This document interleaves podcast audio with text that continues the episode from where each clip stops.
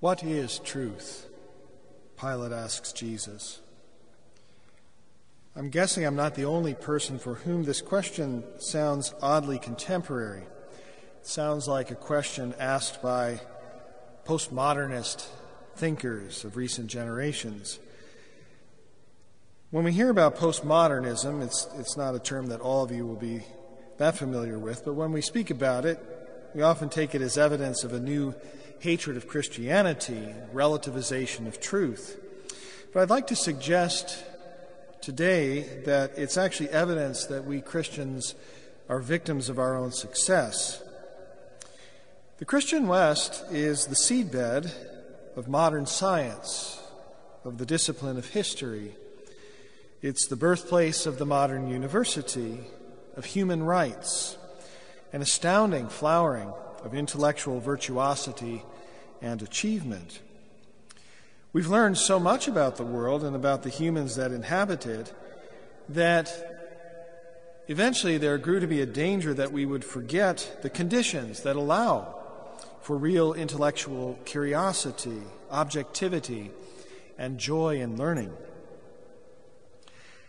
If any of us here are teachers, and I know that there are actually several of you out there, we know that when a student, especially a child, is struggling with his or her studies, very often it's not a sign of an intellectual deficiency. Rather, what the student is lacking is a stable and loving environment at home. And if I can oversimplify for a moment just to make a point, I'd like to suggest that this was the situation of the human race under paganism. And it is a good depiction in many ways of the anxious human race under the neo pagan ideologies of today. So perhaps Pilate is better understood not as representing postmodernism, but as a certain pagan frame of mind. His is a world where the main motivator is thinly veiled fear. Pilate himself is moved to distort justice because he fears Caesar and he fears the crowd. And he believes that Jesus ought to fear him. Doesn't he know what he can do to him? Pilate reasons, so to speak, with this sort of limited idea of reason. He reasons with Jesus by appealing to a craven self interest. Don't you want to save your skin? I can help you with that. Now, by contrast, throughout the Gospel of John especially, Jesus makes clear that he comes here from a home that is truly loving, from the community of the Holy Trinity. The Father loves the Son and has given all things into his hand.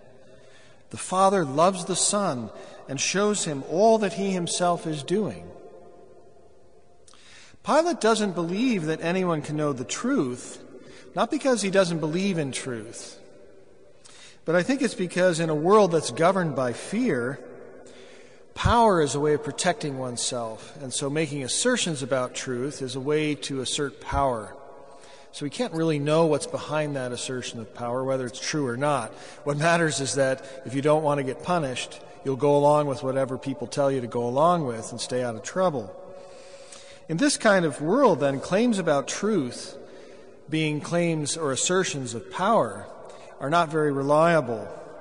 And again, I would point to our anxious world today in which fake news abounds, things like that. But Jesus' witness is not one of power. His witness to the truth, and this is the context in which Pilate asks this question. Jesus says, I bear testimony to the truth. This witness is a witness from weakness not compelling others to assent to a narrative that's imposed by political power, but one that invites others, lures them by the beauty of truth, by the picture of filial love. This love drives out fear. Christ willingly endured the cross, heedless of its shame, heedless of the fear it was meant to provoke. In the agony in the garden, his divine nature leads his human nature away from fear and toward faith. Now, if you accept this contrast that I'm drawing, then I have good news for you. We're just over halfway to the goal of my homily. I mentioned the postmodernists above, and I noted that many Christians today see postmodernists as enemies, but I'd like to challenge this idea. First, let me point out that postmodernism, being postmodern, comes after modernism. And from my perspective, modernism really is an enemy of the faith. And in fact, until very recently, all Catholic priests at their ordinations had to swear an oath against modernist heresies. And it's still an option to do so. Some priests still take this oath. And if I could boil down the problem of modernism, there are many ways to do it, but for today I'd like to suggest that we can describe it like this Modernism separates knowledge from the climate of love and trust or faith. That's the proper soil of a genuine encounter with the truth. When knowledge is separated out this way, it becomes an instrument of power. And the nexus of power is the opposite of the climate of love. This is what I mean by saying that we Christians are victims of our own success. The knowledge that flourished in that late medieval climate of faith and love presented a temptation toward power, not unlike the temptation that Adam and Eve underwent. This is how to understand St. Paul's warning that knowledge puffs up, but love builds up. Any attempts to get at the truth where love is not the foundation of our search will ultimately lead us away from the truth. Or we can look at the problem this way. If I view truth as a set of things I can commit to memory, something that I can master, then it is not truth. Because we cannot master the truth. Christ is truth, and He is the master, He is the teacher. It's an astonishing thing that Christ refers to Himself as the truth. And to understand this, we should remind ourselves that the Son of God is the Word of God. He is by nature communication of the Holy Trinity. By God's Word, all things were made. And knowing the truth means knowing the world as God made it, by God's intention, by saying yes to God's creation as a message of love to us, an invitation to delight in God. This message of love becomes opaque when we begin to use creation for our own purposes and not God's. And the cross is that sign of abandonment to God's purposes.